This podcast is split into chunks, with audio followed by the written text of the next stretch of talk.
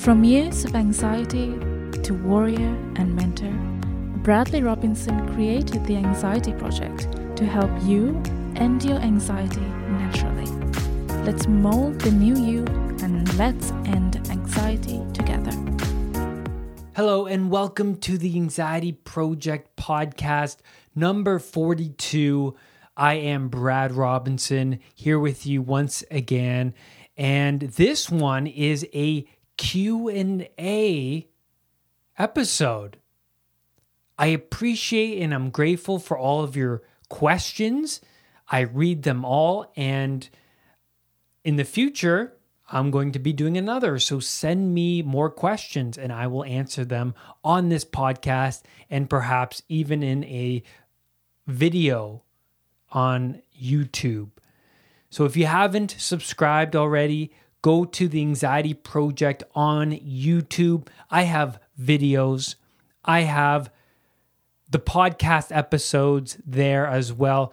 Also, you'll find meditation videos. I'm just going to keep adding content weekly. So it's just going to grow. And I want my community there, this anxiety recovery community, to grow as well, sharing our stories and sharing our breakthroughs. That's what's most important. The breakthroughs. How did you get to a higher place? How did you reach that level of confidence? That's what's important. Striving for what's better. You know, you could be more than you are now. This is what I tell myself all the time Brad, you can be more than you are now. Even though I've recovered from anxiety, I still grow. There's unlimited amounts of things to grow on.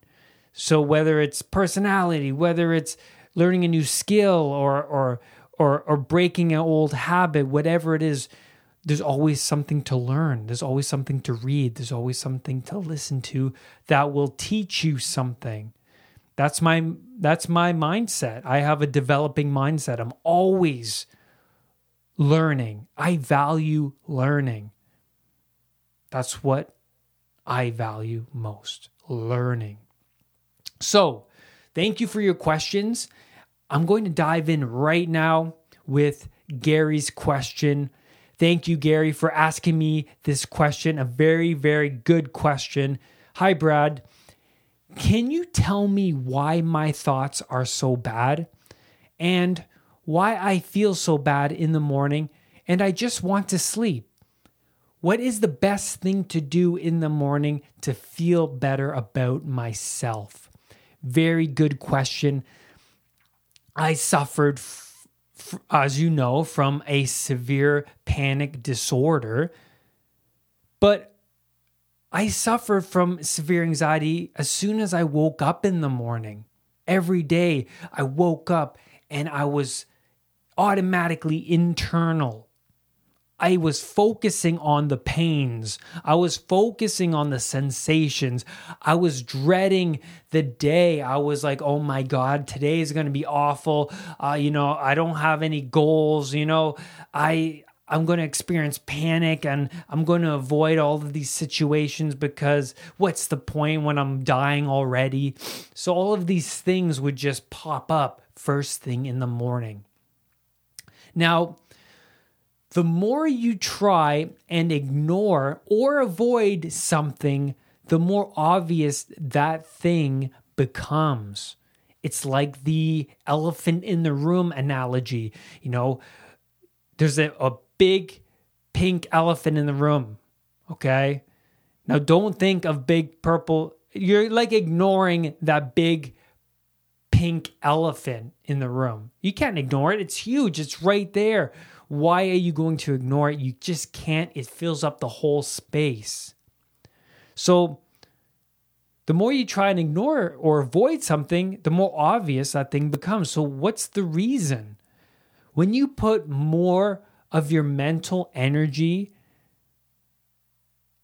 your attention onto this thing, the bigger it gets. Also, the greater the emotion is towards that thing, the bigger the impact it has within your unconscious mind. So re- remember when when I tell you this, the the unconscious recognizes emotions and imagery. That's what it associates best with. So the more motion you give something, the the more deeper it gets ingrained within your unconscious. Also, pushing down an experience or event from the mind only makes it heavier. You have attached emotional weight to it, thus keeping this memory, negative thought, and experience alive within you. You can never ever escape that. That's what that's what I believe karma is. This toxic negative energy that remains stored within the body, which then could grow into an actual physical illness or keep you out of enlightenment, keeping you in a state of hell, keeping you consumed within within all of those thoughts and not in external, not in the present moment. Going through generalized anxiety disorder myself, I felt weighed down by dozens of repressed memories of past highly emotional experiences. I was highly sensitized due to the trauma of my past. I went through a lot of things, whether it was an embarrassing moment, whether it was stupid things that I did to people or to myself, right? Because you know, you can do a lot to yourself and and feel pretty traumatized by it, you know, like I can't believe I was capable of doing that thing, you know. I don't even know who I am anymore, that type of thinking, right? So I went through a lot of things, you know. I can't I, I couldn't believe I did certain things. I you know, I was engaging in poor habits and thus keeping me in this character that I didn't want to be in. So I felt guilty. I was ashamed and I ignored all of the dragons in the cave. I waited too long to slay them. Instead of slaying them when they were little babies, they kept on growing and growing, and eventually they ended up as big, huge dragons, and it was difficult for me to handle them. And these dragons represent chaos, they represent hell, they represent the responsibility that we should take on but ignore. And that's when the things grow and grow. Say, if you get an envelope in the mail of of like you owe tax money or something you owe something to the government say you owe $200 and you ignore that envelope well that little that little amount the $200 sits there and then eventually it grows and eventually the government is after you for more money because you didn't pay that money or your your your credit sucks so now there's a bigger dragon. Now the the big dragon is you owe more money or the or your credit sucks. That's the big dragon. So I didn't take on the responsibility of my situation and all the, all of the situations in my life until I reached rock bottom. Until the dragons grew way too big. It became a long journey for me to regain order in my life, to take on the responsibility, and to become fully honest with myself. So, how can you start to counter all of these negative thoughts, especially in the morning? Well, constant negative thoughts were, were a huge challenge for me Using the elastic band technique allowed me to catch the thought and then replace the thought. This great CBT technique allowed me to notice the moment a negative thought entered my mind. Then I would replace that thought with a more empowering and more encouraging thought. A thought I used was me sitting in a chair in a, in a diner late at night drinking coffee and watching the rain come down. This was my relaxing thought. You know, I was sitting there in that diner with, with confidence, just drinking that coffee, enjoying life, enjoying the rain, not having any tasks to do, just just in the moment. And I use this thought to replace the old negative thought. And this was a soothing and pleasant thought for me. So you cannot get rid of a thought, you can only replace a thought. By using this elastic band technique, you begin to strengthen a new uplifting thought and thus weakening the hold of the previous negative thought. So, structure your day. Structure your day. When you wake up, you're going to expect those negative thoughts. Let them come. Write them all down on paper. Write them all down. A thought is just a thought. Write them down on paper. Release it from your internal world. Go and meditate. Have a morning routine. Do something every morning, every day of the week. Have this routine. This routine will set you up for the day. When you meditate, perhaps a good meditation, I, the one I really recommend is manifestation movie, which just go over the day the way you want it to go. Ideally, how do you picture yourself? What do you look like? How do you feel? How are you interacting with everyone? Go through the day exactly the way you want it to go. And that's the manifestation movie. That's just one technique to do in the morning to set you up for the day. Because when you wake up in the morning, now you're facing all of the dragons, the chaos. Add some order into your life, things will change.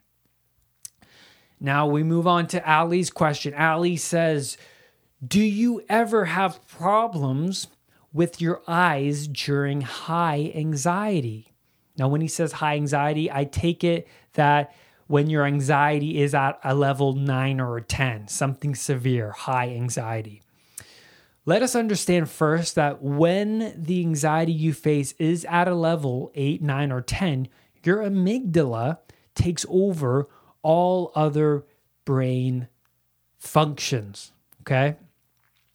The amygdala, the part of your brain that initiates the fight, flight, or freeze response, serves a great purpose to keep us safe.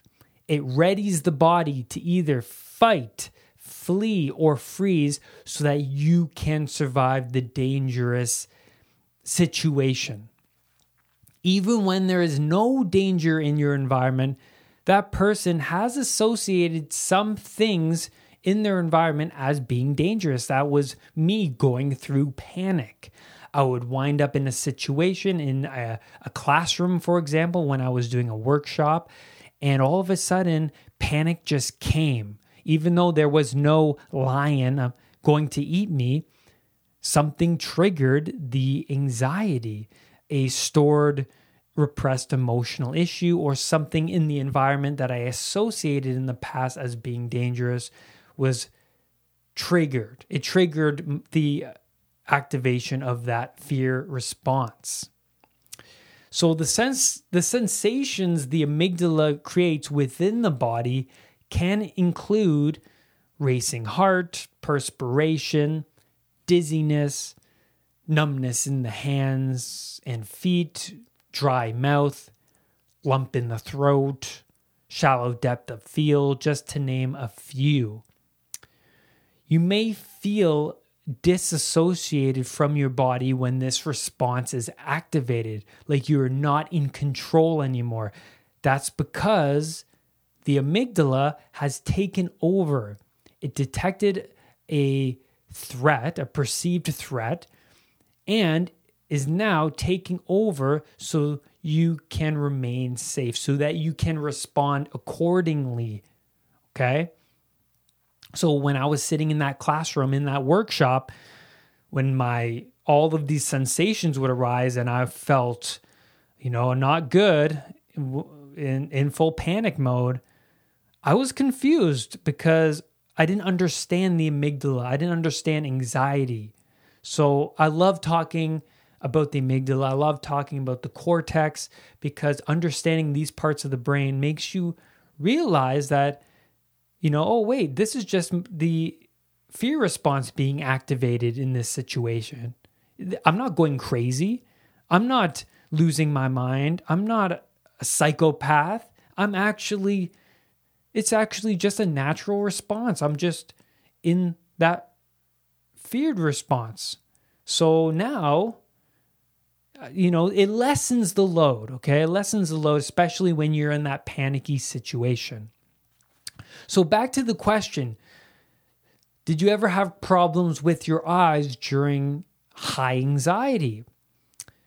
And the answer is yes. You know, your eyes are affected by the activation of this fear response. You know, peripheral vision peripheral vision ceases and you now experience shallow depth of field. Also, blurry vision and a sensitivity to light. So these are all things that I went through. You know, I had shallow depth of field. I couldn't really focus. You know, I couldn't sit still. It's like I had to go, go, go because when that fight, flight, or freeze response is activated, it gets you, it gets you, you don't feel in control. You feel like you're going crazy. So, in those moments, the moments that I've experienced myself, everything, all the blood rushes to, to, you know, the different specific areas so that you can get out or you can respond accordingly. So, you know, the depth of field of the eyes um, and the blurry vision, it's just all, these are just, um, I don't want to say consequences, but these are just, uh, these, these symptoms are just a result of the activation of the fear response. So remember, this fear response is a natural bodily response. You may feel like you're dying, going crazy, but in fact, you're just in the fight, flight, or freeze response. Thanks for the question, Ali. Thank you. Great question. Hey, Brad, this is from Aaron. Thank you, Aaron, so much for this question. I really like this question. Very very common. Hey, Brad, I use your meditation video daily. Thank you, Aaron. Thank you, Aaron. That's on the YouTube channel, the Anxiety Project YouTube channel. Great selection of meditations there. There's three up there. I'm going to be uploading way more in the future. So subscribe and expect those to come. You have explained my past six months. I constantly feel I can't breathe. What picture would you recommend in order to remove my I can't breathe or I have a heart issue from my head? Because I have had several doctors tell me I'm fine, that it's just anxiety. What can I do, man? Well, great question. And Aaron's t- when I when Aaron says picture, the unconscious stores a picture, a, a, a picture of the traumatic memory, a picture of this thing that we perceive the world through, this part, this part. So, say you've gone through a traumatic event in your past, you, you, an embarrassing moment. Your unconscious stores that picture, the picture it took before the heightened traumatic event. It stores it within you, keeps it there because it was a highly emotional event. So, like I said before, the unconscious holds on to the high, an event that's highly emotional for you just so it can protect you in the future just to keep you safe right So when he says, Aaron says, what picture would you recommend in order to remove my I can't breathe? He's talking about NLP. So in NLP, I work with, I work, I do NLP with my clients, and some techniques include changing the picture of the event to something else. So you have this highly stored emotional event, and I use techniques to replace that highly emotional event picture with a new empowering picture. And I'm not going to get into detail with NLP. If you want to know more about NLP, go to unpluganxiety.com. But I'm going to do more simple techniques to to to answer this question. Um, so, well, good thing that you went to the doctors. I always recommend people, you know, who, who are curious about sensations to go to the doctor, and that that that alone cements the the the um, rational thought of toward that rational thought towards the the anxiety you're currently facing, right? Because having like that that that knowing of, you know, my doctor says I'm good is a good thing. Even though for me in the past I went to multiple doctors because I didn't believe them, right? Until I found out I you know I had anxiety, health anxiety. So so I constantly feel I can't breathe. What picture would you recommend in order to remove my I can't breathe or I have a heart issue from my head because I've had several doctors tell me I'm fine, that it's anxiety. So that I can't breathe feeling comes from the activation of the sympathetic nervous system. Okay. When that's activated, the stress response, you have more shallow depths. You have you have you have more shallow breathing. You can't really get that air because your body's in that that fight, flight, or or freeze response. It's everything is activated. So to replace that picture, not only to get to get more complicated to do NLP, but I recommend the elastic band technique. When we people who are going through anxiety are very internal. They're ruminating over, oh my God, I can't breathe, instead of being external in the environment. So, how can we become more external in the environment? Do things that get your mind focused on the external environment. Start to read a book. Get out of your comfort zone and read something. Go do photography, take pictures, go do something productive and and and write notes, listen to podcasts, write notes on how to become a better you. Just keep moving forward, get yourself out of your head. And writing notes for me worked wonders. I loved listening to podcasts. I still do. Uh, but uh, when I was going through anxiety recovery, I was listening to podcasts. I was writing notes down all the time, learning something new. That got me out of the constant fear and, and into my external world. I was learning, I was growing as a person.